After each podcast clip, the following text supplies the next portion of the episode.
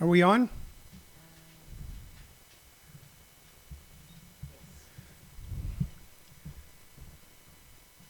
In three, two, one, and good afternoon, ladies and gentlemen, boys and girls, moms and dads, children of all ages. Welcome to Living on a Thin Line with Tony Vicich. I am Tony Vicich. We come to you most weeks, six days a week, 2 p.m. Mountain Standard Time. We are your daily distraction from all the anger, anxiety, weirdness, and hoopla in the world today. Uh, the show uh, covers three main topics. It has two main topics and an overall. It's got like a it's got like a rhythm and a melody and a backbeat. Uh, towards the end, towards the end of each of the 30 minute programs, we recommend one artist or one piece of music from our vast vinyl album and compact disc collection. Uh, generally, we have some knickknack, doodad, falderall, thingamajig, thingamabob, uh, autograph memorabilia, something we stole out of a trash can that we show you visually and then attempt to weave a personal story around. Of course, the visuals can only be seen on Facebook Live, and then you have to be friends with me, Tony Vicich, on my personal page to see that but we'll try to describe it as best we can for our podcast uh, aficionados. But the most important part of this program, ladies and gentlemen, are the questions and comments I get while I'm watching my own face on Facebook Live, because oftentimes those questions and comments shape the tone and tenor of the program in a far more entertaining way than anything that possibly comes out of my feeble little mind. Uh, we are uh, pleased to announce this is now the second day that we have returned to SoundCloud and Mixlr and ComedySchoolsRadio.com. So you can type in to your uh, your little uh, type bar there, uh, ComedySchoolsRadio.com or ComedySchoolsRadioNetwork.com and listen there. Uh, you can also find us now regularly, once again, on SoundCloud and Mixlr. Someone suggested we go on Spotify. Uh, we may take a look at that once uh, the whole Spotify thing gets all spotted up. But right now, Spotify looks a little spotty. So uh, we will see. Uh, I personally am now uh, finished talking about uh, Joe Rogan. The issue, well, we'll finish it up here. The issue is, of course, is that it's an easy thing to talk about. It's an easy thing to talk about because it falls into the field of gossip, and gossip is the most common form of talk. Uh, it's not talking about ideas. It's not talking about things. It's talking about talking about a guy. So uh, it's his turn in the bucket. Whether he belongs in the bucket or not uh, remains to be seen. Um, I think that if you go through and cherry pick 10 or 15 years of uh, conversations that a human being has had through a microphone, uh, you can find enough things to pretty, pretty much destroy or pillory almost anyone, or you can shape it in that way. Uh, I always have a question, and you know, did uh, Joe Rogan use the N word? And I feel like a juvenile uh, saying that N word. You said the N word. um, but it's kind of a juvenile time. Uh, it's a word that I choose not to use. Uh, I have no interest in it. I reserve the right to use any word I damn well please, anytime I please. I'm a strong believer in free speech, but I'm also um, a decent enough and empathetic enough person, not that empathetic, but empathetic enough to know that the uh, word is extremely problematic. At the same time, if someone was to hand me uh, the book Huckleberry Finn and say we're going to pay you money to do a live reading of it, I'd have to ask myself, am I going to edit Mark Twain? Uh, some of the greatest anti-slavery, one of the greatest anti-slavery books of the 19th century, The Adventures of Huckleberry Finn. Would I edit that book? Are we helping ourselves by doing this? Are we just in some sort of big slashing going on right now? It's, uh, I believe, day six or seven of a world without Whoopi. and if you're following us on Facebook, on Tony Vicich, V I C I C H, just go there and become my friend there. We are doing each day how things are beginning to fall apart, how the center does not hold in a world without Whoopi. I, um, I can barely remember a world without Whoopi.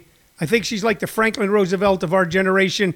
I remember hearing stories from my grandparents, great grandparents, talking about how devastated they were when Franklin Roosevelt died and how many of them said, I can't remember a time when he wasn't president. I can't remember a time without Whoopi on The View. People go, why are you making fun of her? She's kind of more in line with you. You claim to be a liberal, and she's a liberal, uh, but I don't really know what liberal means anymore. I know what it means to me. Uh, but first off, it's just the name, Whoopi. Her name's Whoopi Goldberg. That name was put together to attract attention. It's not a real name. That's fine that she changed her name. A lot of people do. John Wayne, the original name was Marion Morrison. Uh, the great actor John Garfield, his real name wasn't wasn't uh, Garfield. Uh, that list goes on and on and on. Bob Dylan's real name is Rob was Robert Zimmerman. So there's nothing wrong with uh, an individual change their name for showbiz purposes. But she, that's a specific put together. Uh, she always had a specific put together in her look. Uh, uh, Paul Whitney said, Paul Whitney, a regular uh, listener and contributor to the show on Facebook Live, says, and a very funny comic, by the way, along with his uh, sidekick Slappy, says his original name was Catherine. Catherine.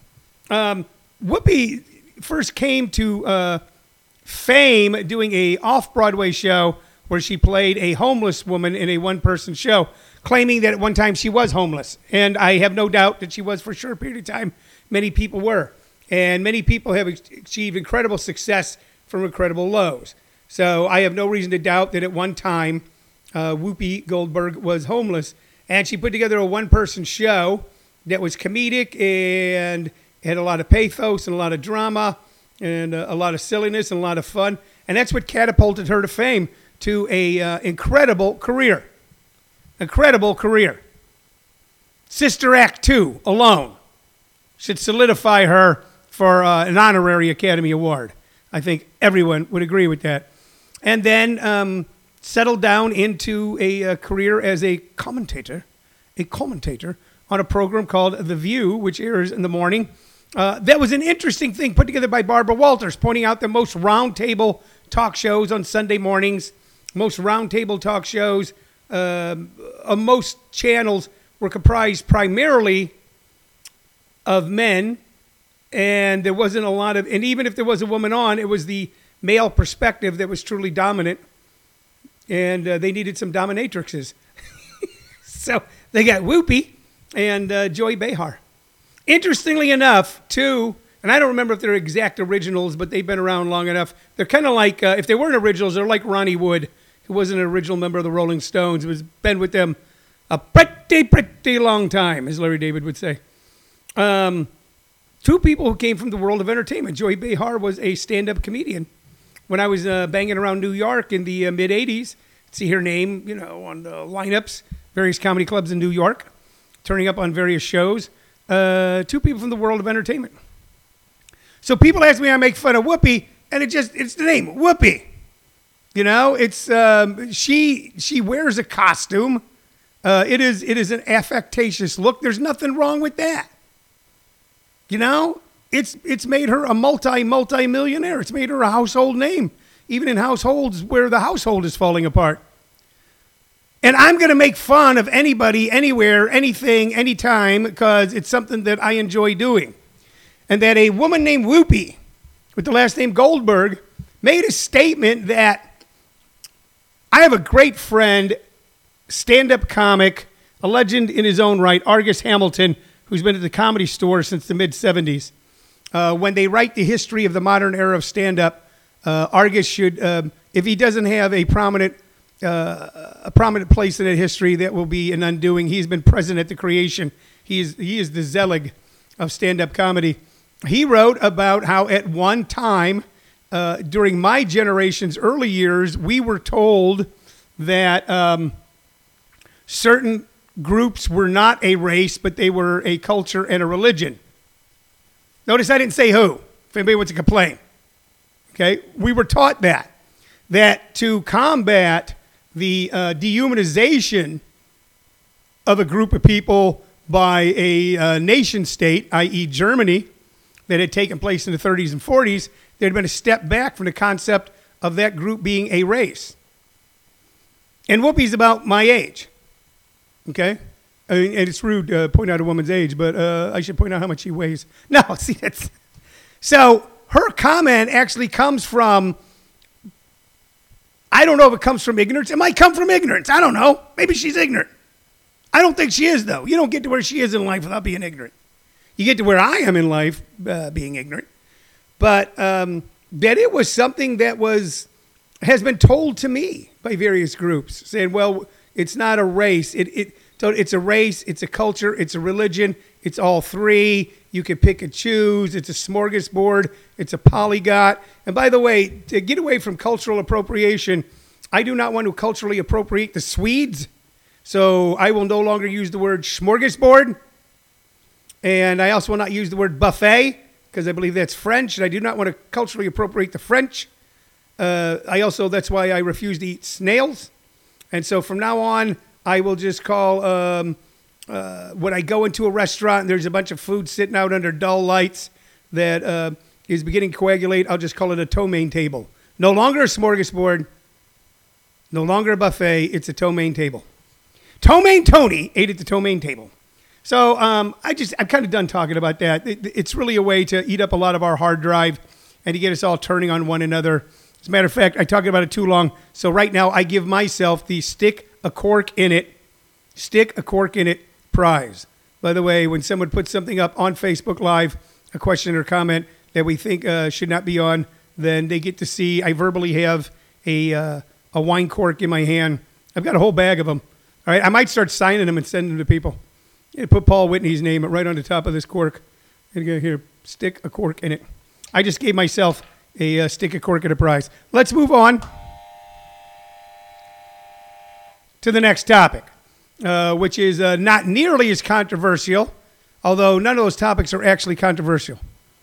Uh, they're just designed to uh, gin us up, uh, juice us up. Just we're going to be gin and juiced by these multimillionaires who might lose a couple million bucks.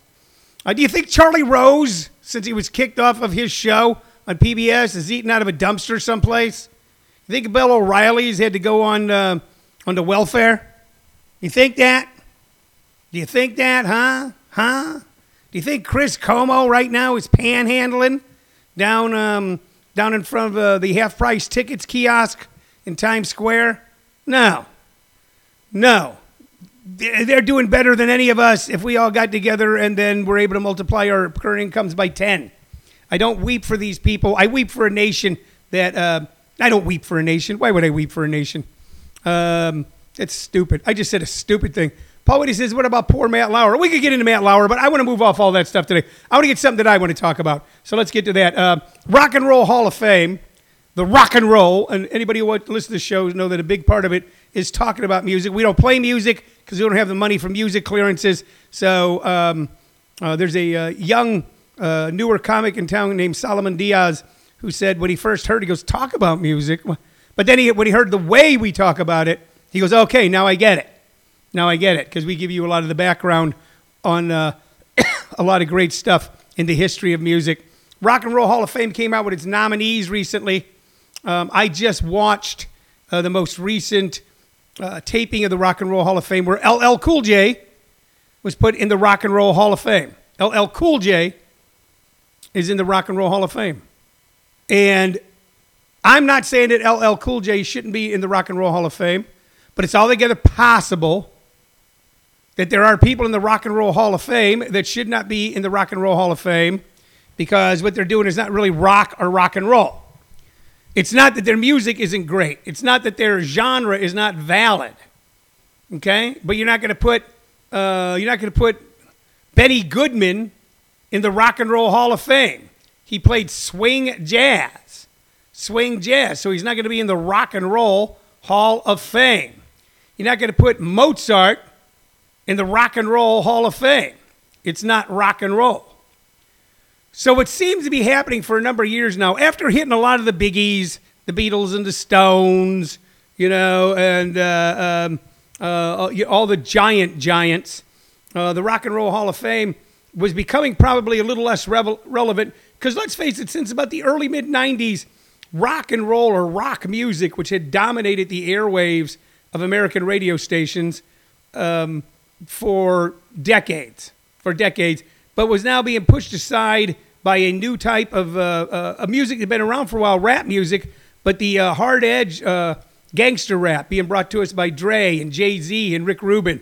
Uh, really exciting, vital music, full of uh, man. You want to talk about if you want to start canceling people over words? Who dogs? Listen to some of that. Listen to some of that and know that you know there were white sound engineers in the room and stuff, so who made money off of it. So I don't know. Anyway, it began to get pushed out and became less relevant. So for the Rock and Roll Hall of Fame to survive as an institution, it had to become a little bit more ecumenical. Look at it. I use like a church word when talking about music. Um, and then I started thinking about, well, who is in the Rock and Roll Fame and who isn't in the Rock and Roll Hall of Fame? And I came across this article, and this really disturbed me. Uh, it was in Variety. It said, Has the Rock and Roll Hall of Fame moved on from 50s and 60s artists? And it lists out a lot of the artists who are not in the Rock and Roll Hall of Fame. Matter of fact, a huge amount of artists that are not in the Rock and Roll Hall of Fame. And keep in mind, there are a lot of people in the Rock and Roll Hall of Fame who are not rock and roll at all. Um, the biggest one that really stood out to me was that Steppenwolf. Steppenwolf is not in the Rock and Roll Hall of Fame. Steppenwolf. Now, Steppenwolf did not have the same longevity and depth of work of, say, Led Zeppelin or the Stones or um, uh, the Eagles. Okay? But they had a powerful and profound impact on American music in the late 60s. Their song, Born to Be Wild, blasted out of American radios and into kids' hearts, minds, and ears with the same sort of dynamic power from its first snare drum beat that Bob Dylan's Like a Rolling Stone did. The song is, some people credit it as the, as the uh, precursor to heavy metal. It is the first known song where the term heavy metal is used as a lyric, Heavy Metal Thunder. Uh, they went on to have other huge hits, including uh, Magic Carpet Ride, Sookie Sookie, uh, and, a, and a few others. Um, Rock Me Baby. They were as ubiquitous on the radio and on television now, then, as any artist you can think of now. Yet somehow, somehow, are not in the Rock and Roll Hall of Fame. Um, so uh, Kerry Wayne Eaker says it's just wrong as Magic Carpet Ride uh, star, started. Yeah, actually, I think the, the word heavy metal thunder is in Born to Be Wild. Born to Be Wild came out before Magic Carpet Ride, but massive hits. Important, important in changing the music, helping to make the music, along with the doors, a little darker, a little deeper, a little more uh, dangerous. Um, great songs that still stand up today and are still played on the radio. They are not in the Rock and Roll Hall of Fame. Um, there's little personal ones of mine. Blue Cheer is not in the Rock and Roll Hall of Fame. They only had one really big hit, and that was uh, they did a uh, psychedelic version of Summertime Blues, but it was one of the most unusual things you ever. Canned Heat. Canned Heat is not in the Rock and Roll Hall of Fame. The guys who made famous the song On the Road Again. The guys who uh, had this great song Going Up the Country the guys who worked with so many blues legends and brought so many blues legends. Uh, there's a story, I forget which blues legend it was, where uh, he'd been working in a warehouse or a gas station and he was discovered by a record company to go, this guy's still around, and got members of Canned Heat to teach him his own songs again. John Lee Hooker, I believe. Hooker and Heat. Hooker and Heat. You know, a seminal album in the formation of rock music. Canned Heat and of course, their version of Woodstock being an incredibly popular song, the song that opens up the movie Woodstock. They're not in the Rock and Roll Hall of Fame. Joe Cocker is not in the Rock and Roll Hall of Fame. Country Joe and the Fish. It's not in the Spencer Davis Group. Delaney and Bonnie. Delaney and Bonnie, not in the Rock and Roll Hall of Fame. Um, other ones, you know, like I'm, I'm a fan of the Easybeats. They had that song uh, Friday on my mind. Got no lover in the city. Um, I'm trying to see the Flying Burrito Brothers are not in the Rock and Roll Hall of Fame. I love the Flying Burrito Brothers. We've talked about them a lot on this show. We will talk about them again. Once again, these are um, foundational. Steppenwolf was a foundational band. Uh, the Flying Burrito Brothers are foundational band. Gerry and the Pacemakers are in the Rock and Roll Hall of Fame. I don't think Gerry and the Pacemakers should be in the Rock and Roll Hall of Fame. Uh, well, maybe they should be. I mean, they were, you know, they were part of that big British invasion. You know, the first big British invasion started with the Beatles and the Stones and the Dave Clark Five and Gerry and the Pacemakers and Freddie and the Dreamers and on and on and on and on. Every week we were delighted, delighted by what seemed to be these magical people coming to us one after another from England. Uh, and they had some really big hit songs uh, and a lot of really great women singers just passed over. Um, Marianne Faithfull totally passed over. Connie Francis, Lesley Gore. Um, yeah, Her- Herman's Hermits are not in the Rock and Roll Hall. Humble Pie, not in the Rock and Roll. Iron Butterfly, and I'm going to end this diatribe about uh, who's not in the rock. That Iron Butterfly is not in the Rock and Roll Hall of Fame is the height of uh, stupidity. It's mendacity. Iron Butterfly's In-A-Gadda-Da-Vida took a hold of an entire generation for about two or three years. This incredibly long song that really, uh, as we went into the um, uh, ending the late 60s and the early 70s, and the long, I guess the first long song was like a Rolling Stone, about five minutes, a little over five minutes long. People said radio stations won't play it, but they did. It was a huge hit. But as far like full side songs, songs that went 8, 10, 12, 16, 15 minutes, the big bad booyah Mac Daddy motherfucker of all of them was Iron Butterfly's In-A-Gadda-Da-Vida, incorporating something that had been in jazz for a long time, which is each instrument soloing, including the bass player and the drummer. And uh, if you were a kid in that era, the one thing you would get caught doing at a teen dance hall was asking a girl to dance when In-A-Gadda-Da-Vida started. You finally lurch towards her. You're standing around like, I'm going to ask her to dance. I'm, gonna, I'm scared, I'm scared. And you do. You, go, you want to dance? She goes, yeah. And dun, dun, dun, dun, dun, dun. You go, oh, God. So now you're out there dancing the drum solo looking like an ass. But this was a song that chewed up the airwaves. Uh, it was this, also vital contributors to the heavy sound that so dominated rock into the 70s until we got to the uh, sort of Southern California style, uh, epitomized by Linda Ronstadt and the Eagles. These are important bands, and that they're not in. And there are people now who definitely are not rock and roll, are uh, uh are being chosen for Rock and Roll Hall of Fame. Really kind of takes away, I think, from the. I guess for a long time, the gravitas of the Rock and Roll Hall of Fame has been um, uh, has been eroding as so many of our institutions, the Olympics and rock and roll. But um, I just thought I'd point that out. If Steppenwolf and Iron Butterfly, I'm not going to say that you that they you know they're songs that you would listen to today and dance to and go out and buy right away. Um, uh, my friends, I have uh, I have a friend in Duran Duran. They're nominated this year. I hope they get in.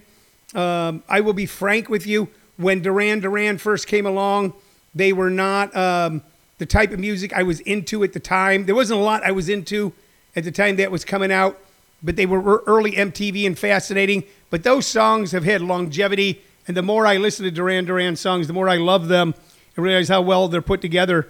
Uh, so I hope that they make it in. But if if Joe Cocker's not in the Rock, rock and Roll Hall of Fame, and Steppenwolf and Iron Butterfly, I got to really ask, what are you guys doing, man? Come on, find a way, find a way, find a way to stay relevant by getting artists who stretch the boundaries of what rock and rock and roll is, so you can get eyes, you know, on screens. Do that, but at the same time, uh, have a little integrity with what you're doing. Okay, all right. Uh, hey, we got great stuff coming up this weekend. Uh, we do, we do, we do, we do, we do. Uh, we got some weird stuff going on. Not weird. We're going to do a show Sunday night at JP's Comedy Club. Now, why is that a big deal? Sunday night, Class Clowns, longest running comedy showcase in the greater Phoenix area, takes place this Sunday, February 13th, our pre Valentine's show at JP's Comedy Club, jpscomedyclub.com. The reason it's weird is because it's also Super Bowl Sunday.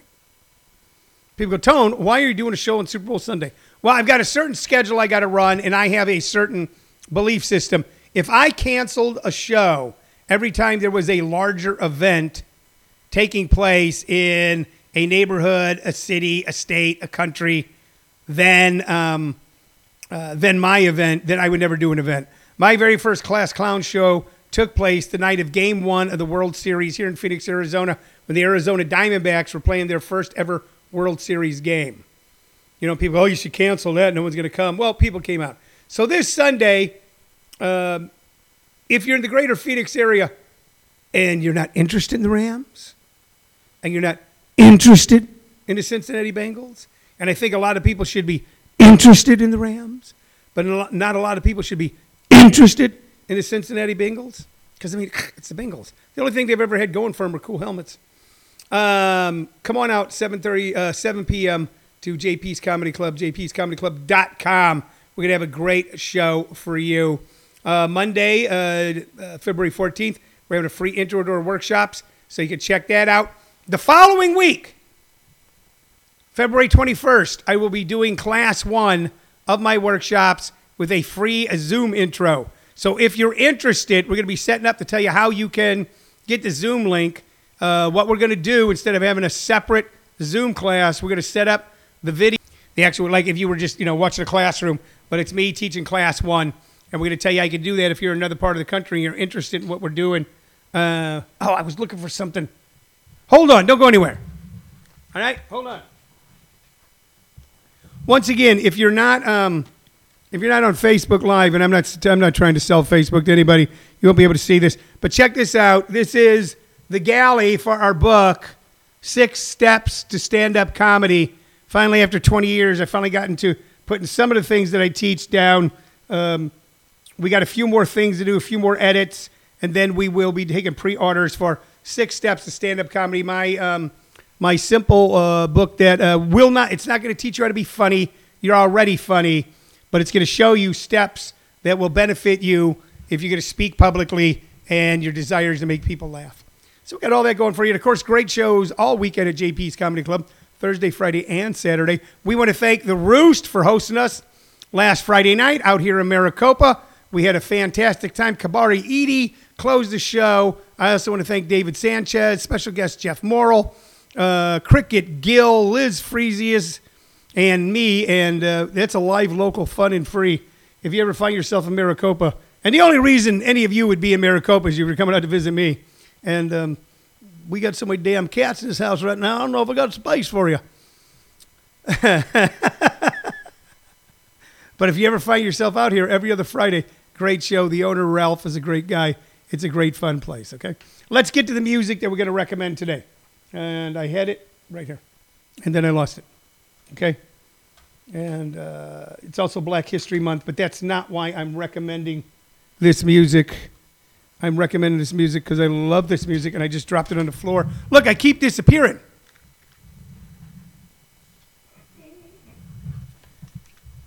All right, we're back. Um, this is from, this is Muddy Waters Hard Again. Muddy Waters Hard Again. Now, this record was made in 1977. It's made in 1977, which is already a million years ago. But when it was made, it was late in the life and career of legendary blues king Muddy Waters. And this was put together, produced by another legend of blues, Johnny Winter. Johnny Winter so loved Muddy Waters. Johnny Winter wanted to be Muddy Waters when he was a kid. Johnny Winter's a uh, albino heroin addict who could play the blues like nobody else. His version of Johnny B. Goode, I think, is one of the most dynamic outside of Chuck's himself produced this record. On this record is, hold on, I got to get it back out. Okay. Is playing, singing and playing Muddy Waters, vocals and guitar, Johnny Winter guitar, James Cotton harp, Pine Top Perkins on piano, Bob Margolin on guitar, Charlie Calmese on drums, and uh, Willie Big Eye Smith on drums. But to hear Muddy Waters and Johnny Winter together is truly a stunning, stunning moment. Now, Muddy Waters had done the song we're going to recommend today, which is Mannish Boy, originally in 1955. He'd recorded it several different times. Uh, he was with Chess Records for years. Uh, they recorded, re-recorded in 1968, trying to grab uh, the rock crowd because so many of the uh, now legendary rock musicians were playing Muddy's music and his type of music, including Zeppelin, the Stones, the Doors, if it wasn't for those British bands, those post invasion bands, uh, Led Zeppelin and uh, Cream, you know, and, and groups like that, uh, and also including uh, the Rolling Stones. I don't know if we would know Muddy Waters' name. They they revived his music and gave it to a much wider audience. But the song we're going with today is "Mannish Boy, and you all know it because not only is it one of the greatest blues songs ever done, but it's also the one most parodied because it's na na na na na na na na. When I was a young boy, na na na na, and it's pretty much just that throughout the whole song. But it grabs you, it grabs you by the throat, it grabs you by the heart, and it grabs you between the legs. Okay, and the song, I always wondered why is this song so powerful? All right, so it was kind of an answer to Howlin' Wolf's "I'm a Man," but also um, when Muddy recorded uh, Mannish Boy for the first time, he had just migrated from the Deep South to Chicago, and in the Deep South, no black man was called man; they were all called boy you know, to the chafing, horrible chagrin and humiliation. That was the attempt always to do it, to not give them the moniker of man. So uh, my alarm's going off. I think I have to get up from a nap. Um, and he wrote this song, I'm a man, full grown man. So even the song, the song is just charged full of sexual bragging. That's what it is. You know, I can make love to any woman in five minutes time. The song is just sexual braggadocio throughout. But at the same time, I'm a man, I'm a man.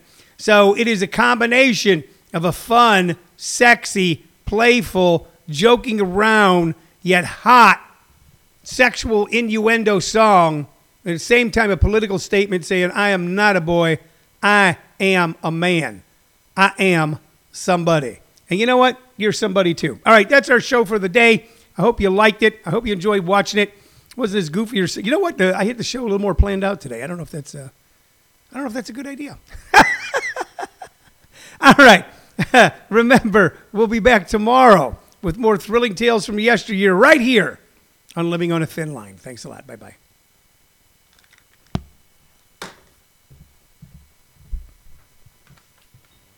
You know, the 2D CDs don't have the fucking CD in them.